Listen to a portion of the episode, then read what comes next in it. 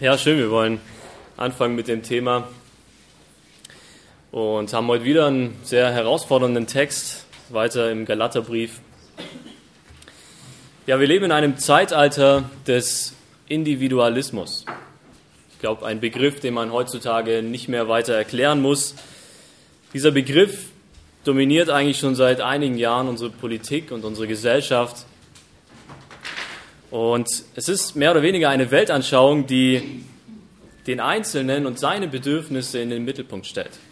Das ist der Kern des Individualismus. Jeder Mensch darf tun und lassen, was er möchte. Über richtig und falsch entscheidet eigentlich nur dein Bauchgefühl. Und deine Meinung und dein Selbstbild sind sowieso eigentlich unantastbar. Du bist perfekt und alles um dich herum soll eigentlich nur dazu dienen, dass du deine eigenen Vorstellungen und deine, deine Kreativität völlig entfalten kannst. Dass du sein kannst, wer du willst und wie du willst. Das scheint für uns irgendwie im ersten Moment eine, eine moderne Weltanschauung. Etwas, was wir quasi in den letzten Jahren als Gesellschaft neu erfunden haben. Und mit Sicherheit gibt es dort auch gute und richtige Ansätze aber die Bibel spricht sehr viel davon und benennt es meistens anders. In der Bibel heißt es meistens Hochmut oder Stolz. So wollen wir uns heute weiter mit dem Galaterbrief auseinandersetzen und wir sind mittlerweile im sechsten Kapitel angekommen. Paulus, er hat in den ersten, ja man könnte sagen, viereinhalb Kapitel erklärt, was der Kern der Botschaft des Evangeliums ist, was unsere Glaubensgrundlage ist die alles verändernde Erkenntnis des Erlösungswerks Jesu Christi. Das ist die Voraussetzung für ein Leben zur Ehre Gottes. Es liegt in dieser Botschaft, in diesem Evangelium versteckt. Und Paulus, er hat quasi den, den Hauptteil unseres Briefes damit verbracht, diese Botschaft zu verteidigen, diese Botschaft mehr und mehr in das Zentrum zu rücken. Dieses Werk am Kreuz hat die Macht, uns aus der Sklaverei unserer eigenen sündigen Natur zu befreien. Und durch den Geist, den wir bekommen, sind wir fähig, zu wahren Nachfolgern Jesu Christi zu werden. Das ist das Fundament unserer Errettung allein aus Glauben. Allein durch die Gnade Jesu Christi. Das, worauf Paulus aber jetzt zu sprechen kommt, ist vielmehr die, die praktische Auswirkung dieses Evangeliums. Die Konsequenz dieser Botschaft oder anders gesagt die Frucht die der Geist Gottes in uns hervorbringt. Wenn wir diese Erkenntnis wirklich erlangt haben. So haben wir uns letzte Woche angeschaut, wie Paulus genau über diese Veränderung spricht. Das neue Leben, das vom Heiligen Geist bestimmt wird. Die Rede ist von einer ja, notwendigen und, und unumgänglichen Veränderung, die zwangsläufig entsteht, wenn wir die Gnade verstanden und angenommen haben. Im Geist zu wandeln bedeutet, dass wir in diesem Bewusstsein leben, dass Gottes Geist in uns wirkt, dass sein Geist an uns arbeitet und uns täglich verändert, dass wir Gottes Willen tun können, dass wir dazu befähigt werden. Hier bei Gottes Geist, der in uns wirkt, geht es nicht um einen moralischen Kompass. Es geht nicht um einen, einen Kompass, den wir an die Hand bekommen haben von Gott, um eine grobe Richtlinie für unser Leben zu bekommen. So sehen es viele Menschen. Es geht nicht darum, dass wir irgendein Ziel in der Ferne ansteuern und gerade auf diesem Weg bleiben, solange keine, keine Hindernisse im Weg sind, sofern wir unser persönliches Leben fortsetzen können wie in der Vergangenheit, insofern wir kein Ansehen vor den Menschen verlieren. Es geht nicht darum, auszuweichen, wenn Hindernisse in unserem Leben kommen. Paulus spricht von einer radikalen Veränderung. Eine Veränderung, die Auswirkungen auf jeden Bereich unseres Lebens hat. Insofern du das Evangelium verstanden hast, dann willst du genau diese Eigenschaft. Dann willst du genau diese Eigenschaften, dass sie dich auszeichnen, von denen wir auch letzte Woche gehört haben. Wir wollen in unserem Leben diese, diese Liebe, wir wollen die Freude, Friede, Geduld, Freundlichkeit, Güte, Treue, Rücksichtnahme, Selbstbeherrschung. Das sind für uns erstrebenswerte Eigenschaften. Niemand möchte Eifersucht oder Neid oder Zorn oder Wut ausstrahlen. Wir wollen nicht, dass andere Menschen uns beschreiben. Mit so einer Person wollen wir gar nichts zu tun haben, geschweige dann selber so sein.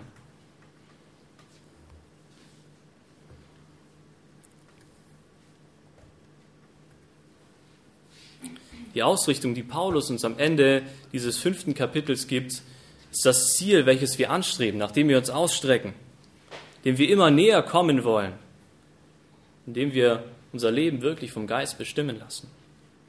Jetzt kommt das Aber, aber der Ist-Zustand unseres geistlichen, persönlichen Lebens ist tragischerweise doch oft ein völlig anderer. Oft sieht es genau anders in unserem Leben aus. Das weiß Paulus und deswegen beendet er den Brief ja auch nicht an dieser Stelle am Ende des fünften Kapitels, sondern er knüpft mit unserem Text genau dort an. Denn so oft merken wir in unserem Leben, dass wir dem Maßstab Gottes nicht entsprechen können. Wir wissen, dass wir nach unserer Rettung keine perfekten Menschen sind. Und es führt oft dazu, dass wir versuchen, unsere Schuld, unsere Sünde zu verstecken, dass wir uns Mauern um unser geistliches Ich aufbauen, weil wir dadurch versuchen, irgendwie Akzeptanz oder Zugehörigkeit in der Gemeinde zu erreichen. Weil wir uns dadurch zugehörig fühlen, wenn wir keine Sünde zugeben. Oft denken wir, dass wir durch dieses Handeln oder durch dieses Vortäuschen vor Gott heiliger sind als manche andere. So lernen wir mit der Zeit immer besser zu kontrollieren und zu bestimmen, was wir vor den Menschen in der Gemeinde preisgeben, was wir vor unseren Geschwistern preisgeben, was wir zeigen wollen und wie viel Schwäche wir zulassen, um irgendwie die Gnade Jesu Christi hochzuhalten, uns aber auf der anderen Seite nicht unser Gesicht zu verlieren. Welche Sünden wir lieber in den, in den dunklen Ecken unseres Herzens belassen und lieber keiner Menschenseele davon erzählen. Ich denke, das ist, was Gott sich nicht unter einer Gemeinde vorstellt. Es ist vielmehr die vorgeschobene Werksgerechtigkeit, von der wir eigentlich schon im ganzen Galaterbrief gelesen haben, mit der wir nach außen hin vielleicht irgendwie punkten können, der wir bei den Menschen irgendwie Ansehen bekommen, aber das, was dazu führt, dass wir geistlich zunehmend immer mehr distanziert werden, dass wir einsam werden, weil eigentlich niemand unser wahres Ich sehen kann, weil niemand sieht, welche Sünde ich in meinem Herzen habe. Es ist verborgen vor den Menschen und wir tun unser, unser Bestes daran, dass es genau so bleibt. Aber dennoch ist diese Sünde da. Dennoch ist sie da und sie nimmt uns gefangen.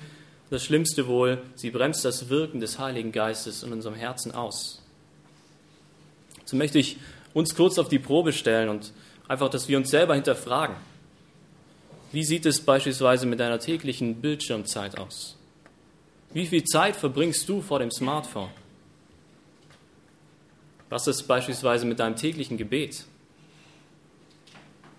Was ist mit deinen unkontrollierten Gedanken, die du, denen du freien Lauf lässt, die umherschweifen, die Gedanken, die keiner sehen kann?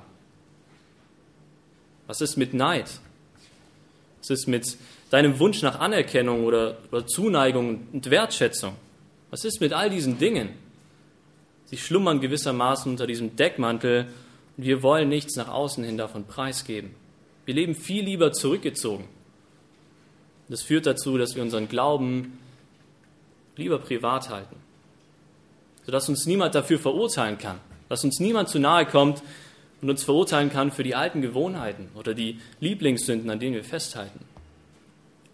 Also ich denke, genau deshalb ist unser Text heute so, so wichtig für uns, weil er uns zeigt, dass wir durch das Bekennen, durch das Offenlegen von Sünden, die uns ja eigentlich geistlich ausbremsen, die uns gefangen nehmen, dass wir dadurch wirklich Hilfe bekommen innerhalb der Gemeinde. Hilfe von unseren Glaubensgeschwistern.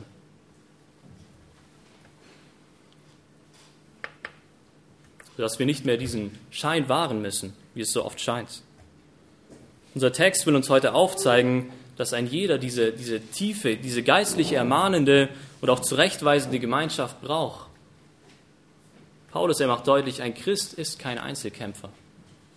Ein Christ ist auf die Hilfe Gottes angewiesen und vor allem diese Hilfe zeigt sich in der Gemeinschaft, in der Gemeinde, wie wir miteinander umgehen. So wollen wir einmal den Text lesen für heute und schauen, was Paulus dazu sagt. Ihr könnt gerne mit aufschlagen, Galater Kapitel 6, Vers 1. Schreibt Paulus, und wenn jemand von euch in eine Sünde hineinstolpert, Brüder, dann müsst ihr, als vom Geist bestimmte Menschen ihn sanft und verständnisvoll wieder auf den richtigen Weg bringen. Und achte dabei auf dich selbst, dass du nicht auch in solch eine Falle tappst. Helft euch gegenseitig, die Lasten zu tragen. Auf diese Weise erfüllt ihr das Gesetz des Christus. Wenn jemand sich einbildet, etwas Besonderes zu sein, aber nichts davon vorweisen kann, der betrügt sich selbst. Doch jeder, der sein eigenes Tun prüft, mag stolz darauf sein, gib aber nicht damit an. Denn jeder hat genug mit seinem eigenen Verhalten zu tun. Jeder, der im Wort Gottes unterwiesen wird, soll auch zum Lebensunterhalt seines Lehrers beitragen. Täuscht euch nicht, Gott lässt sich nicht verspotten. Was der Mensch sät, wird er auch ernten. Wer auf seinem eigenen Leben sät, wird davon das Verderben ernten. Wer jedoch auf den Geist sät, wird davon das ewige Leben ernten. Wir wollen also nicht müde werden, Gutes zu tun, denn wenn die Zeit gekommen ist, werden wir die Ernte einbringen, falls wir nicht aufgeben. Solange wir also noch Gelegenheit haben, wollen wir allen Menschen Gutes tun, am meisten natürlich denen, die zur Glaubensfamilie gehören. Paulus, er macht in unserem Text heute deutlich, was geistlicher Wachstum innerhalb der Gemeinde oder unter Gläubigen bedeutet. So wollen wir uns heute zwei dieser Aufforderungen an, anschauen, um zu sehen, wie die Nachfolge innerhalb der Gemeinde aussehen soll. So lautet der, die erste Aufforderung aus unserem Text, helft einander, eure Last zu tragen. Helft einander, eure Last zu tragen. Siehe, Paulus, er beginnt diesen Text mit den Worten, wenn jemand von euch in eine Sünde hineinstolpert. Der gibt damit quasi das Thema vor, auf das er nun zu sprechen kommt. Es ist quasi die, die Grundsituation. Jemand aus der Gemeinde fällt in eine Sünde. Sei es bewusst oder unbewusst, jemand aus der Gemeinde fällt in eine Sünde. Und damit setzt Paulus eigentlich zwei Punkte voraus. Punkte, die für uns als Christen eigentlich selbstverständlich sein sollten, aber die, wie ich denke, so oft gar nicht selbstverständlich sind. Wir wollen uns kurz diese zwei Punkte anschauen. Erstens, Christen fallen in Sünden. Wenn es nicht so wäre, dann müsste Paulus diesen Text nicht schreiben, dann müssten wir eigentlich hier den Galaterbrief im fünften Kapitel abschließen. Aber es ist so, Christen sündigen auch weiterhin.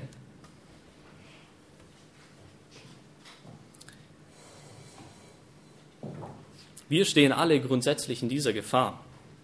Es geht hier um Sünden, die uns leicht umstricken, Sünden, in die wir hineinstolpern und die dazu führen, dass wir vom richtigen Weg abkommen, dass wir in die Irre geleitet werden.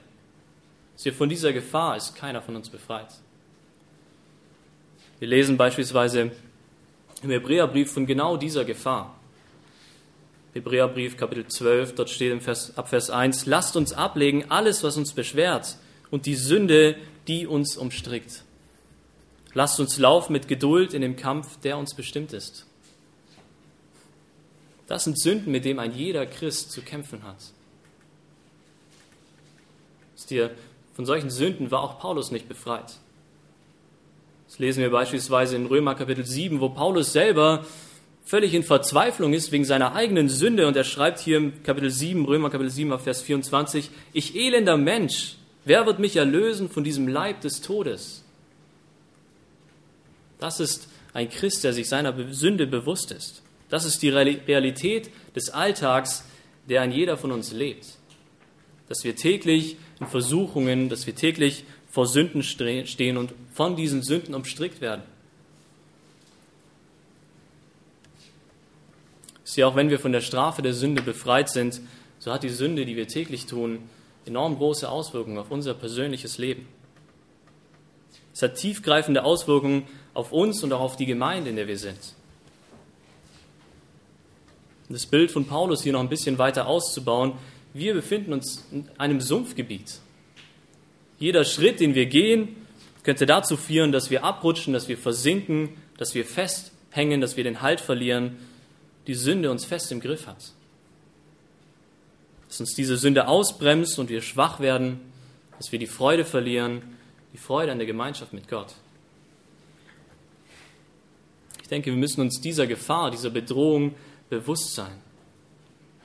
Der zweite Punkt, den Paulus hier voraussetzt, ist, dass wir innerhalb der Gemeinde Dass wir innerhalb der Gemeinde die Gefahren und die Sünden der anderen kennen. Die Gemeinschaft, die Paulus hier voraussetzt, ist die eine, einer, oder eine Gemeinschaft von begnadeten Sündern, die es gelernt haben, sich gegenseitig die Sünden zu bekennen, sich gegenseitig die Sünde offen zu legen. Wenn Paulus hier in unserem Text davon spricht, dass wir uns gegenseitig die Lasten tragen sollen, dann meint er in erster Linie nicht einfach nette Spieleabende, eine gute Zeit, in der man Spaß haben kann. Es geht nicht darum, einfach nur eine angenehme Gemeinschaft zu haben. Die Gemeinschaft, die Paulus hier voraussetzt, ist eine geistliche, eine, eine tiefgehende Gemeinschaft. Eine Gemeinschaft, die zur gegenseitigen Erbauung, zur Ermahnung und ganz wichtig auch, was unser Text hier sagt, eine Gemeinschaft, in dem das Bekennen von Sünde im Mittelpunkt steht. Ich denke, das ist ein Punkt, den wir lernen müssen, dass wir wirklich ehrlich über unseren geistlichen Zustand mit anderen reden können.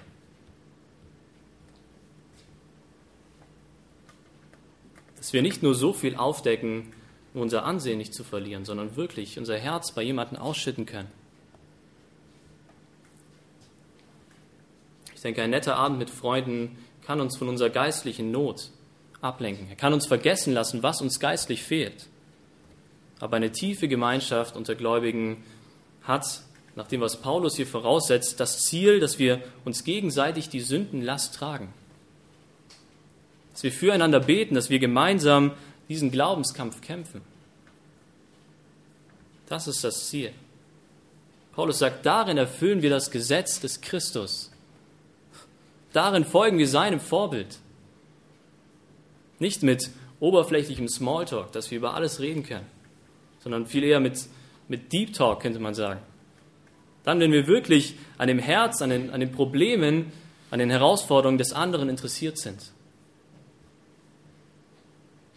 Sieh, genau das ist das, was Christus uns hier vorgelebt hat. Wie es auch unser Text sagt, dem er Menschen wirklich in Sanftmut begegnet ist dem er an ihrem Herz interessiert war, dem er nicht mit erhobenem Zeigefinger auf sie gezeigt hat und ihnen einfach nur ihre Sünde vorgehalten hat, sondern dem er ihnen auf, auf gleicher Augenhöhe begegnet ist. Das sehen wir an so vielen Stellen in den Evangelien, nur um ein paar Beispiele zu nennen, bei der Frau am Brunnen, Johannes Kapitel 4, oder bei dem reichen Jüngling, Markus 10, oder auch die Situation, als die Pharisäer diese die Ehebrecherin zu Jesus bringen und, und wollen, dass er sie verurteilt, sehen wir, wie Jesus sanftmütig ist, wie er liebevoll mit ihr umgeht. Paulus sagt, das sollte uns unsere, unsere Einstellung sein im Umgang miteinander in der Gemeinde.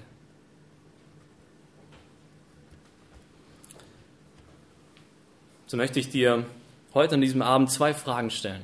Und wenn du nicht viel von diesem Thema mitnimmst, dann möchte ich dich herausfordern, nimm zumindest diese zwei Fragen mit und mach dir Gedanken darüber. Die erste Frage lautet, gibt es jemanden der Gemeinde, jemanden, der wirklich nach dem Geist Gottes lebt, so wie es unser Text sagt, der deinen wahren Zustand deines geistlichen Lebens kennt? Gibt es jemanden, mindestens eine Person, die ganz genau weiß, mit welchen Kämpfen du zu kämpfen hast? Welche Sünden dich belasten, welche Herausforderungen du im Alltag hast.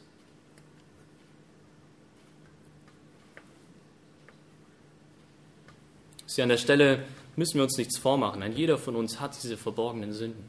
Ein jeder von uns steht in Versuchungen im Alltag.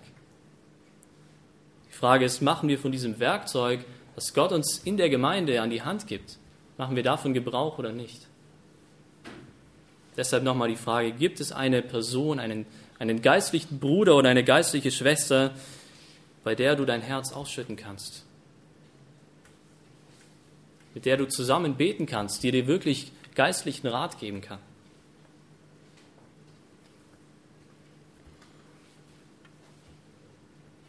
Ich denke, hier ist jeder von uns herausgefordert. Wir brauchen auch gar nicht meinen, dass die anderen irgendwie zuerst auf uns zukommen müssten, dass die anderen uns erst ihre Hilfe anbieten müssen. Das führt uns zu der zweiten Frage, nämlich bist du eine so eine Person, wie Paulus sie hier beschreibt? Bist du eine Hilfe, eine Stütze für andere in der Gemeinde? Bist du eine Vertrauensperson, an die sich jemand wenden würde? Interessierst du dich, wie es der Person neben dir geht? Was sie beschäftigt oder welche Herausforderungen sie in ihrem Glaubensleben hat? Oder ist es für dich viel wichtiger, solchen schwierigen Gesprächen aus dem Weg zu gehen? Lieber nicht nachzufragen, lieber nicht nachzuhaken, die Beziehung einfach zu halten. Ich finde dieses Bild, was Paulus hier gebraucht, so ja unglaublich passend. Er sagt, helft euch gegenseitig, die Last zu tragen. Dass ihr jemanden bei, der, bei dem Lasttragen helfen bedeutet, dass es uns etwas abverlangt. So eine Gemeinschaft kostet manchmal Überwindung. Das andere, der andere Punkt, den wir in diesem, diesem Bild sehen, ist, dass wir dieser Person, der wir helfen wollen, nahestehen müssen. Wir müssen nah an dieser Person dran sein, sonst können wir nicht mit anpacken. Sonst wissen wir nicht, was das Problem ist. Müssen direkt nebendran sein. Wir müssen wissen, was los ist. Es bringt nichts, einfach nur leere Worthülsen entgegenzuwerfen. Eine nett gemeinte Ermutigung, ohne weiter nachzuhaken. Plötzlich hat man diese Begebenheit schon vergessen. Es geht darum, mit anzupacken, mitzutragen, aufzurichten, mitzubeten. Ich glaube, so eine Person zu sein, wie Paulus sie hier beschreibt, ist unglaublich schwer für uns. Das können wir nicht einfach nur aus, aus guter Absicht heraus. Es verlangt uns einiges ab und egal, ob wir die Person sind, die die Sünden offenlegt oder ob wir die Person sind, die wirklich im Gebet zur Seite steht und hilft aufzurichten, der Ermutigung zuspricht. Es verlangt viel ab. Und dieser Text sagt, das ist nur unter einer Bedingung möglich. Diese Bedingung, dazu kommt Paulus dann hier im Vers 3. Diese Bedingung ist direkt an diese Aufforderung geknüpft. In manchen Übersetzungen beginnt dieser Vers mit den Worten denn wenn. Darin sehen wir eine Voraussetzung für das, was jetzt kommt. Eine Voraussetzung für diese Gemeinschaft, die Christus uns vorgelebt hat. Die Voraussetzung ist, dass wir uns selber im Licht des Evangeliums erkannt haben. Dass wir erkannt haben, dass wir Sünder sind und selber Hilfe brauchen. Wenn wir erkannt haben, dass wir allein aus Gnade gerettet sind, dann suchen wir nicht nach Ruhm, dann suchen wir nicht nach Anerkennung. Dann brauchen wir keine Bestätigung von unseren Glaubensgeschwistern. Darum geht es gar nicht mehr. Es gibt keine Fassade mehr zu schützen. Es gibt keine Sünde, die du mehr verstecken brauchst vor deinem Bruder. Die Gemeinde ist vielmehr ein, ein Zusammenkommen von elenden Sündern, die sich ihres eigenen Zustandes bewusst sind. Unser Text sagt es so deutlich. In unseren Reihen gibt es kein besser und schlechter. Es gibt kein heiliger und, und sündhafter mehr. Wir sind alle nichts, sagt unser Text. Wir sind alle nichts. Wir stellen nichts dar, sagt unser Text. Diese Worte klingen hart, aber das ist die Realität. Deshalb sagt Paulus, gibt es nichts, auf das wir stolz sein könnten. Nichts, was wir irgendwie aus uns selbst erreicht haben. Nichts, wofür wir uns auf die Schulter klopfen könnten brauchen uns nichts einbilden. Ich denke, genauso unglaublich befreiend ist diese Botschaft aber auch. Dass wir nicht mehr nach Ruhm und Anerkennung streben müssen. Wir haben nichts mehr zu verlieren, weil wir uns einzig und allein der Gnade Christi rühmen. Jesus sagt es selber so passend in Johannes Kapitel 15, Vers 4. Hier sagt er zu seinen Jüngern, bleibt in mir und ich bleibe in euch gleich wie die Rebe nicht von sich selbst aus Frucht bringen kann, wenn sie nicht am Weinstock bleibt. So auch ihr nicht, wenn ihr nicht in mir bleibt. Wenn wir dieses Bewusstsein über unseren eigenen Zustand haben, wenn wir das erkannt haben, wenn wirklich diese Tatsache unser Leben bestimmt, erst dann sind wir fähig, auch eine gute Stütze für unsere Glaubensgeschwister zu sein, ihnen wirklich in Sanftmut zu begegnen.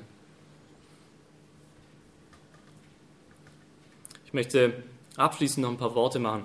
Vielleicht ist es dir heute bewusst geworden oder vielleicht hast du heute erkannt, dass es eigentlich niemanden gibt, dem du wirklich deine Sündenlast offenbaren kannst. Dass es niemanden gibt, der dir zur Seite steht, eine Person, die zusammen mit dir beten würde. So will ich dich herausfordern, nutze heute die Gelegenheit. Geh zu einer Person, der du vertraust und bitte um ein persönliches Gespräch. Nutze diese Beziehung, die entsteht, um euch wirklich gegenseitig zu ermutigen, offen zu legen, was offen zu legen ist, füreinander zu beten. Nutze die Gelegenheit, diese Beziehung auf, auf eine geistliche Gemeinschaft zu heben. Vielleicht hast du heute gemerkt, dass du dich geistlich irgendwo zurückgezogen hast. Dass du dich eigentlich gar nicht so sehr interessierst, wie es deinem Nächsten geht. Wie es den anderen im Glauben geht oder was sie beschäftigt, dann lasst heute den Anlass dazu sein, nachzufragen. Vielleicht sogar nachzubohren, wenn es sein muss. Um wirklich zu verstehen, hey, was ist das Problem, was der Person, was, was die Person neben mir beschäftigt. Das bedeutet es, zu tun, wenn wir wirklich die Lasten eines anderen tragen wollen. Ich bin mir sicher, dass die große Runde heute jetzt auch gleich nach, nach dem Thema oder während dem Essen nicht der richtige Rahmen dafür ist. Nicht der richtige Rahmen, um, um solche Gespräche zu führen, aber dann vielmehr vielleicht im persönlichen Austausch. Das Gemeindehaus ist groß, wenn du dieses Anliegen hast, dann nutze die Gelegenheit heute. Geh auf eine Person zu, der du vertraust und suche dieses Gespräch. Wisst ihr, der Aufruf von Paulus ist klar. Wir sollen einander die Lasten tragen. Wir sollen den, den Segen in Anspruch nehmen, den Gott uns hier verspricht, den wir füreinander da sind. Deshalb wollen wir heute nochmal neu erkennen, wo wir vielleicht selber von uns hochgedacht haben, wo wir uns selber über andere gestellt haben, wo wir auf andere hinabgeschaut haben.